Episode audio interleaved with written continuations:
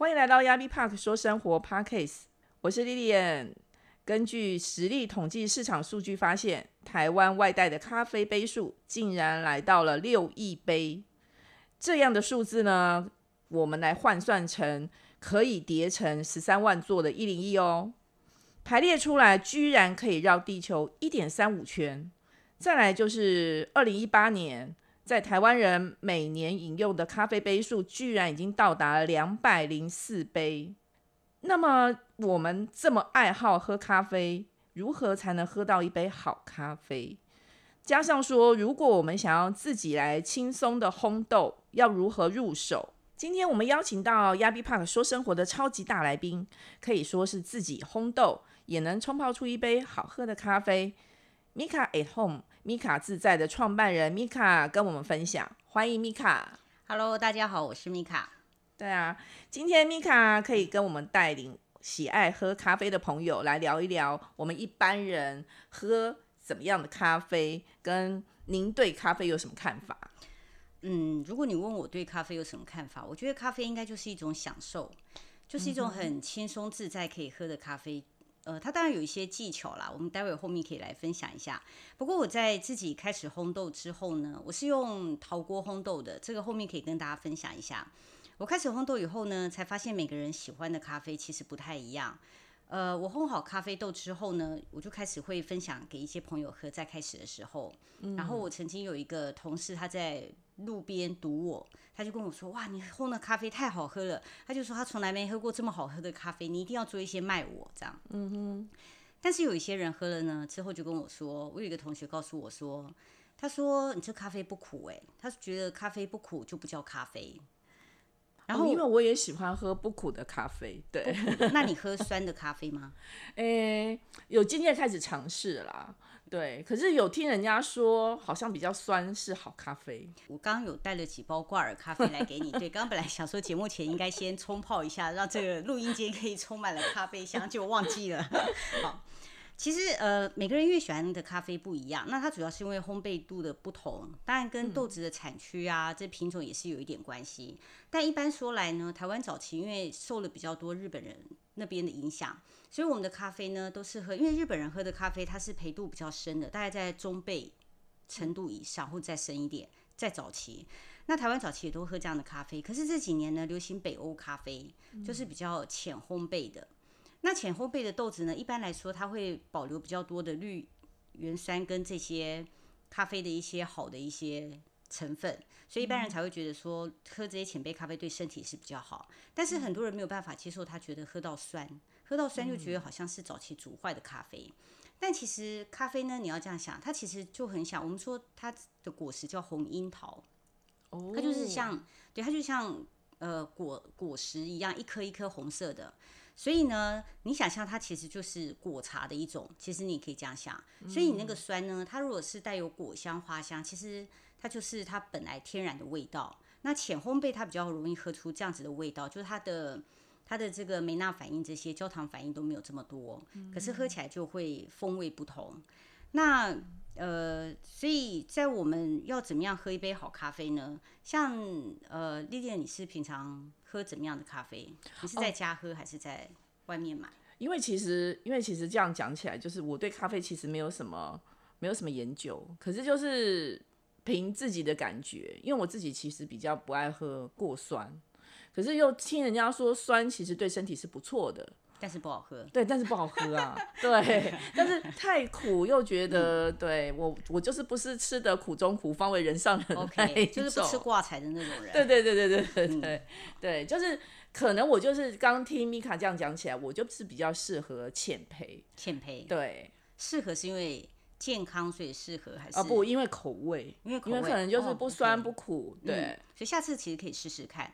那因为现在很多人呢，在公司或家里咖啡厅，就是到处大家都喝咖啡。但是因为前几年呢，很流行一些报道，比方说，如果你每天喝一杯星巴克的话，然后经过，如果你把每天喝咖啡两百块钱呢，拿去做一百块或两百块拿去做基金投资，是复利之后呢，它在你退休的时候，你可能会少了八百万到一千万的退休金。哦，这个我有听过，这你有听过？对，前几年我有听过保险经纪人 保险经纪过，人都会这样说，对，好，他都会说服你把钱存下来。嗯是的，是的，所以后来呢，很多人就开始会在家里喝自己冲咖啡，对，或是在公司，那可能大家就开始喝一些像挂耳、手冲，或者是用塞缝，就是那种虹吸壶，有嘛？就是是对，现在有的还会有灯光效果，有嘛？就是反应非常，就是呃灯光的深色反应效果很好。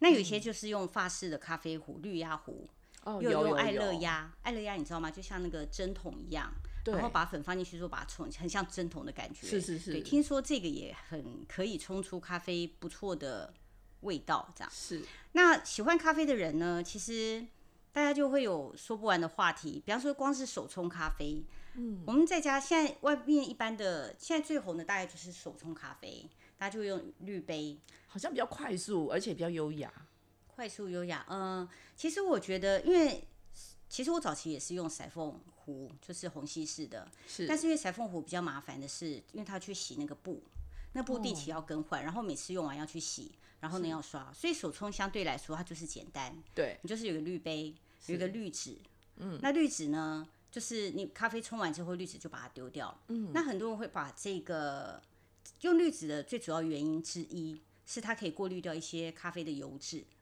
哦，对，所以它可能会造成你的身体上比较多的负担。嗯那可是有些人他为了省钱呢，所以他就会用一些呃金属的一些滤杯，哦，对，它就有它上面有小洞，所以你就不需要用滤纸。但是这种金属滤杯呢，它用久了呢，它的孔容易被塞住，是，所以你还是要去定期做一些清洁。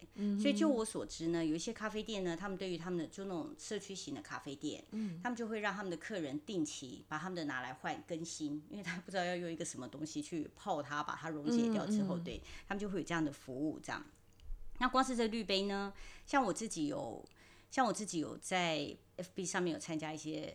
有参加一些咖啡有关的社团，是那这些社团其实都还蛮有趣的，就是你看大家最常看到就是隔一段时间就会有人贴一张无性生殖的照片出来，嗯，就是他的咖啡滤杯呢，就从三个、五个变成七个、八个或是十个。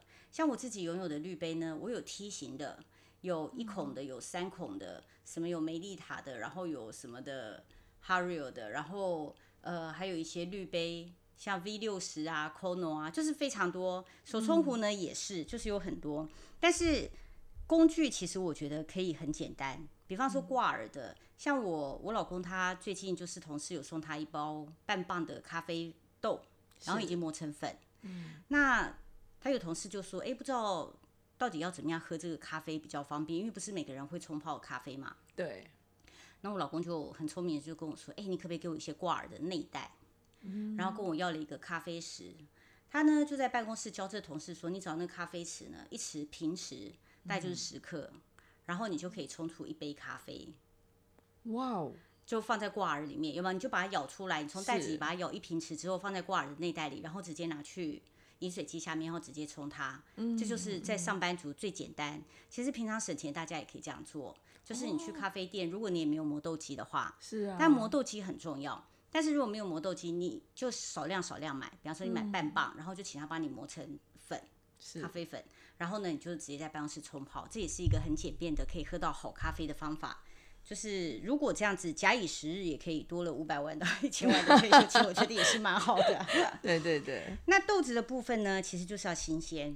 嗯，我常常有朋友，我有一次去朋友家，然后有一个朋友就拿了一包咖啡豆给我，然后就问我说：“哎、你看这咖啡豆啊？”他说：“我听人家说咖啡豆是要放在冰箱里，那你觉得我现在要放冰箱里吗？还是我放室温就好？”对，就我一看它上面的日期啊，根本就超过一年的保存期限，哇哦，早就超过最佳赏味期。然后我就跟他说：“你这那请问一下，最佳赏味期大概是多久？呃，一般咖啡店他会告诉你最佳赏味期，他可能会告诉你大概是六个月，就看他有没有做氮气的一些、一些保存或是一些方法。那基本上呢，像我自己如果烘咖啡豆，我觉得最新鲜的咖啡豆就是烘好之后，最好喝的时间大概是它，因为烘好之后，你还要让它里面的二氧化碳排出来，我们称之为养豆。那这个时间，我通常自己会觉得，咖啡豆大概就是烘好之后七天到一个月是最好的、最好喝的时候。嗯，但是呃，美国前几年也很流行一个蓝瓶咖啡，哦，对，蓝瓶咖啡，对对对对，蓝瓶咖啡呢，他们就是号称他们的咖啡就是只喝烘好两天之内的咖啡。哦，可是问题问题是我们从国外寄回来的时候已经超过两天啦。对，所以前几年我跟我老公去东京喝。就是东京玩的时候，然后我们就去找蓝瓶咖啡喝，就问朋友说：“哎，要不要我帮你带蓝瓶咖啡的豆子回来？”然后我老公就在旁边说：“但你带回去已经超过两天，已经超过他们的最佳 赏味期，基本上已经是过期了，已经没有人要喝这样。”然后我就说：“啊，你好烦这样。”对，但我不知道为什么他两天的咖啡，当然可能跟他的冲泡的时间啊方法也有一点关系。嗯，可是我真的有买过蓝瓶咖啡，就是我请家从日本就代购的。对，那。如果说照米卡这样讲的话，我代购回来的时间已经超过两天的赏味期。可是不瞒你说，我喝到它第一杯真的很好喝，真的很好喝，而且真的是整个整个房间里面、整个空间里面都是它的咖啡豆。因为我记得它是有可可的香味，就是整整整间就是从开始磨豆到煮好。可是不瞒你说，真的就是我们不会保存，我到了喝第二杯就没有第一杯的风味。呃，它是磨已经磨成粉，没没没，我们是买咖啡豆。你买咖啡豆？我后来是觉得说，因为蓝瓶它回来的那个那个那个包装，它其实是非常环保的。你其实是要立刻换一个包装的。哦，我我感觉啦，因为它那个就是纸袋嘛。嗯。可是我们当时可能就是太珍惜它的纸袋，我们就没有做这个动作。我觉得太珍惜纸袋这件事还好，问题是在于太珍惜咖啡。哦，对，然后你就舍不得喝，是，然后就想说，哇，这难得买回来，然后你就放，对，我们就放，你就放，然后它就一直，其实咖啡豆它从烘好之后，你必须要放在密封罐里面，就是放，而且一般比较讲究是希望它是不透光的，就是有没有有一些你去那个大道城那边会看到一些，呃，太原路上会有一些呃药罐，就是深咖啡色不透，它不能透光吗？对，但是我自己在家用的也是，我用 Wick 的。咖啡的玻璃罐，其实它也是透光的，但是应该是还好，没有差那么多了。而且我们很快就把它喝完。那最重要的是呢，其实讲究喝咖啡的人呢，他会希望你就是在喝要冲泡前，就是你所有的器具，包含你的水都准备好时候，你在磨豆。因为你一把咖啡豆磨成粉之后，它的芳香物质它就会开始散发出去。是，所以为什么我们比较不建议你去咖啡店买磨好的咖啡豆？因为它的味道就会一直放，就会一直散掉，一直散掉。等到你喝的时候，而且你可能一个月、两个月，或者是像我刚刚说一年之后，都过了一年半了，还说哎，这咖啡要好好。我说基本上这咖啡 那只能当除臭剂了，就不要，对对对，就不要散了这样子。嗯。然后水很重要，磨豆机也很重要。嗯。好，我要说的是呢。你知道，其实我自己研究到磨豆机的时候，我也想，我最开始就是买一台啊。我其实如果一般为了省钱的话呢，你去买那种手摇式的磨豆机，嗯，其实是很好的磨豆机。哦我我有，我是你有对，因为它它磨出来的每颗豆子是均匀的，因为你就放下去，然后经过那个齿轮磨完之后，它就是均匀大小的下来。那很多人会用所谓的坚果机，嗯，那么就是我们就是电动的插电，你放进去，然后就哎，它就两个叶片，然后噔噔，它就一直搅一搅，对。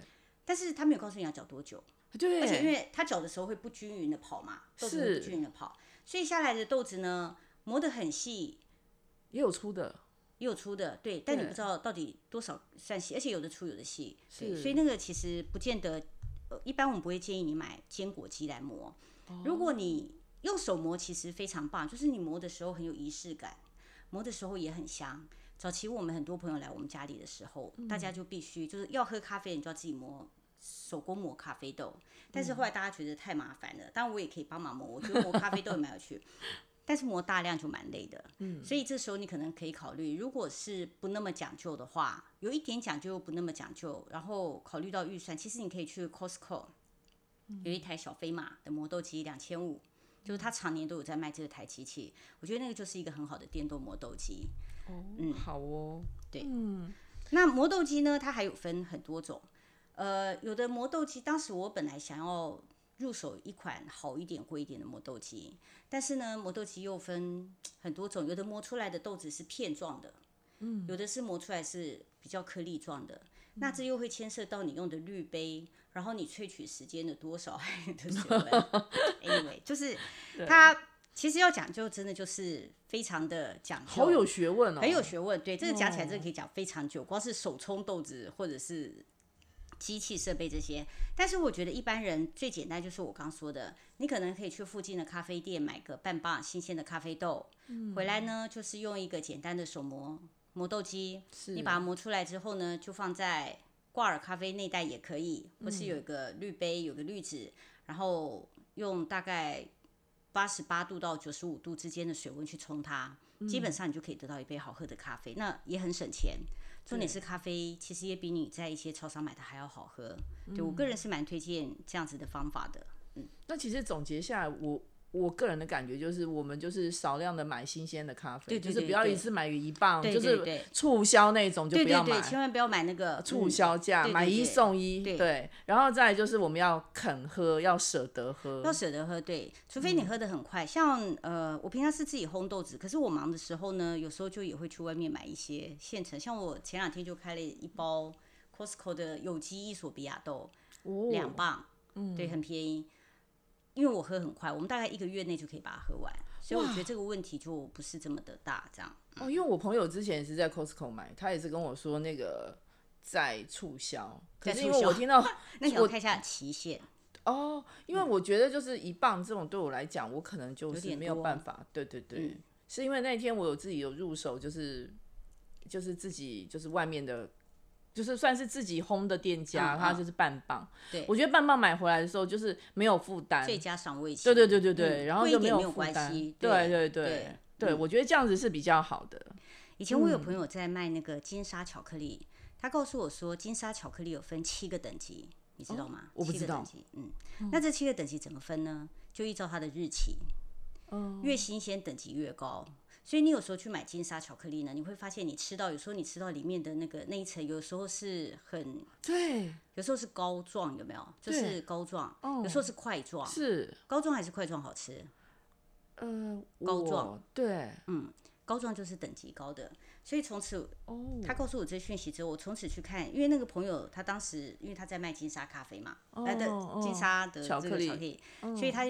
会送我一盒，就一大盒的巧克力，我就会发现说，嗯，这个好的跟不好的吃起来真的还差蛮多的，所以我现在就会看日期，就是你挑越近的越好。基本上如果因但是它的最佳赏味期是六个月嘛，对，如果你可以买到一个月或两个月的巧克力，就算不错，它保证就是好吃的。对，这大概就简单的挑选巧克力金沙巧克力方法。因为我就觉得说，每次吃金沙就好像在拆礼物一样，所以我个人对金沙有一点点抗拒。哦，那这样听起来以后，我以后会挑日期。对，只要日期新鲜，它就一定好，很好吃，而且非常好吃。对，对啊。那我们要怎么挑豆子呢？嗯，其实简单的挑豆子，就像我们刚刚说，你可能可以挑一下产区。像我们比较早期啊，呃，我们家那边开了一家，前几年开了一家。卖用红西湖塞缝的咖啡店是，那它的豆单呢，你就可以看到大概是哥伦比亚、曼特尼、曼巴。嗯，像你看到这样子的豆单，你就知道它就是一个比较早期传统的咖啡店。这是早期传统的。呃，我个人认为，因为后来比较流行，你会发现你在市面上喝很多人喝的咖啡豆，其实都会是伊索比亚、肯亚，嗯，然后巴拿马、哥斯达黎加。哦，对，就比较会是这些产区的，是是。那基本上它就是后来比较流行的浅焙的咖啡豆，哦，会比较多是这样。嗯，那我记得我去上咖啡烘豆课的时候呢，有一天老师就在介介绍，因为很多人不喝酸的咖啡嘛，对，简单的分辨，当你咖啡入口之后，如果你的舌尖是酸的，嗯，但舌根不酸，对，它就是咖啡本身的味道，并不是煮坏，煮坏掉的酸掉。哦，嗯，那。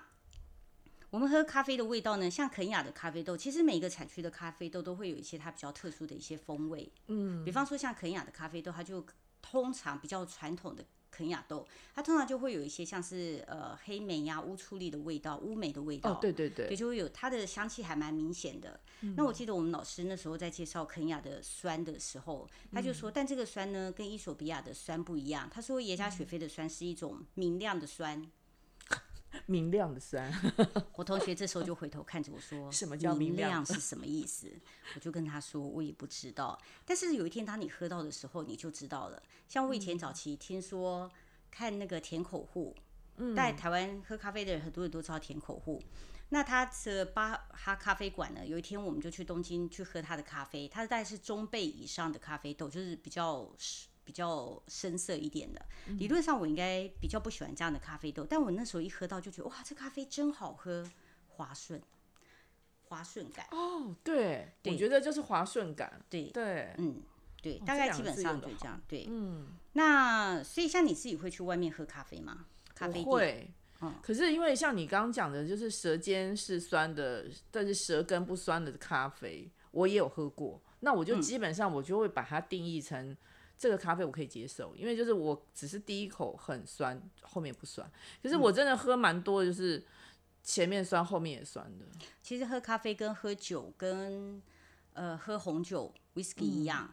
其实你要让它充斥在你的整个舌头的，因为我们舌头有五个酸甜苦辣嘛的各区的味道，所以你应该要漱口。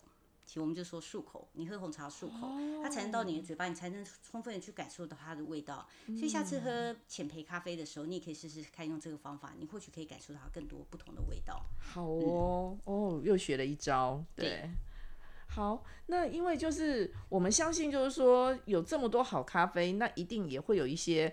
很特别的店，那不像米卡今天可不可以跟我们介绍一些就是好喝也好玩也具特色的咖啡店？好啊，呃，我想跟各位介绍几家我觉得很有趣的店。第一家叫克里马咖啡，我可以讲出名字吗？应该可以啊，可以，可以，可以，欢迎大家就是上网 Google。对，这家咖啡店呢，呃，因为我我未来录这个 Podcast，所以我有特别去 Google 了几家，呃，我以前喝过觉得很有特色的店，就看一下还在不在。因为大家知道疫情期间关了，收掉非常多的店，好的店这样。嗯。那我去看这家店还在，然后我就看下面有一个女生就留言说，这里面的女店员呢，就是他的问题，就是你进去跟他说我要坐这，他就说哦这个位置呢，因为怎样怎样，所以你你要坐这个位置，然后你要喝咖啡呢什么，他的咖啡很有特色，他都是用塞缝，就是塞风壶虹吸式的，他都会煮十九到二十分钟，是这个时间是非常快的。通常我们用塞。就是这种虹吸式壶，我们是让它的咖水从上去上壶之后呢，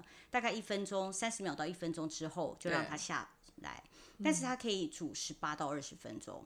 那它的豆子非常非常的浅，所以你在喝它豆子的时候，其实是可以喝到一些生豆的味道，就是深深的豆子的味道。嗯，那算是有特色，但是喜不喜欢呢？我觉得就是要看个人的看法。但是呢，它的但是它的咖啡呢，就是咖啡不错，但是这个店员就是意见比较多一点，所以对大家可以去看一下他的下面的评论。我觉得那个女生讲的也是蛮有趣的，她就说：“哎，那你们营业到几点啊？”她说她六点十五分进店，这店员说：“但我们可能七点要啊。”她说：“呃，你可能要等十五分钟哦，因为老板在吃饭。”她说：“好，等十五分我可以等。”她说：“但我们可能营业到七点哦。”她说：“营业到七点，那到底？”可能是什么意思？他说，嗯，如果有其他客人进来的话，我们可能就会营业到八点或再晚一点。嗯，但是如果是没有客人的话，我们可能七点就要打烊。总而言之，这店员的确就是很有个性很有个性的有趣。对，是。那第二家咖啡店呢，就更有趣了。呃，我就不要说他的名字。这家咖啡店是我老公介绍我去的，他看到杂志的报道。嗯，这家店呢是一个型男开的，他的咖啡豆用很好的咖啡豆，然后他的一些呃。佐餐的一些轻食也很讲究。我去的时候呢，我是自己去的。然后呃，他的轻食，因为我想说，哎，那天下午有点饿，三四点，那就来吃一个他的法式面团的烘焙的东西好了。然后我就问他说，哎，老板，我想请问一下，我第一次来啊，那这两三种的的这个这这几种，我要选哪一种呢？嗯，老板就看看我说，可能有点不耐烦的说。这上面的都是我挑过的，哇哦！然后我就说，哦，好吧，你就试项的，对不对？然后我就问他说，哎，那因为当时对咖啡也研究没这么深，我就问他说，哎，老板，那这 V 六十的滤杯跟这个 Kono 的滤杯冲出来的差别在哪里呢？嗯，他就也是，对我忘记他怎么回答我，总之就是非常的不耐烦这样。然后第二次我去的时候呢，是跟我的朋友去，那大家因为都是坐在旁边看书，所以我们俩在聊天，声音就显然有点大。但是我知道我们没有非常大声，只是一屋子很安静，你就感觉听到我们两个在聊天。我看到这老板呢，这老板在店里有一张自己一个人的单椅，讲究的单椅。他没有忙的时候，他就自己躺在那单椅上，然后就这样瘫在那个咖啡店里面休息。嗯，然后我们在聊天的时候，我就看他从后面这样子一直不太开心的看着我们，可能是觉得我们太大声了。但我也很无奈，我也没有办法。这时候呢，我就看到吧台呢有一对年轻的男女坐下来喝咖啡，然后这女生就看看这个豆单，然后就说：“哎，老板，那这个伊索比亚的这个耶加豆，那它有什么特色呢？”你知道老板怎么说吗？对，老板也是非常不耐烦的看看他，然后就说：“上面都有写。”好机车，很机车吗？然后我发现他在。F B 上面的这个暗赞，就是通常我们 po 文就会看有多少人去暗赞。是啊，是啊。他的 po 文呢，通常不会超过，大概有五个暗赞就算不错了。所以我这次要来上这节目，我就想说，哎，那我来看一下这家店还在不在？对，跟各位报告一下，它还在。哇，嗯，那那那能稍微透露一下它大概坐落的地区？就台北市还是？好像是在台北市，在台北市。嗯嗯。他叫什么什么商行的？对哦，但是呢，它的咖啡跟它的东西的确是咖啡很好喝，食物也很好吃，的确都是他挑过的。对，就是如果你可以不要在意老板的臭臭的脸的话，其实这家咖啡我觉得也是蛮有特色的。对，那接着我再介绍另外一家咖啡店是十三咖啡。嗯，那十三咖啡呢，它最早是台中起家，在一个非常偏僻的三合院里。我们就是用 Google 地图找了非常久才找到那个地方。那它最大的特色就是它是台湾呃，我觉得应该是算比较早期在用陶锅烘豆的一个咖啡店。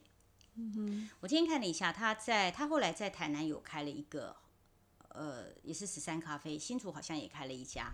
那他的咖啡呢？呃，这个老板好像呃也是玩咖啡三十年。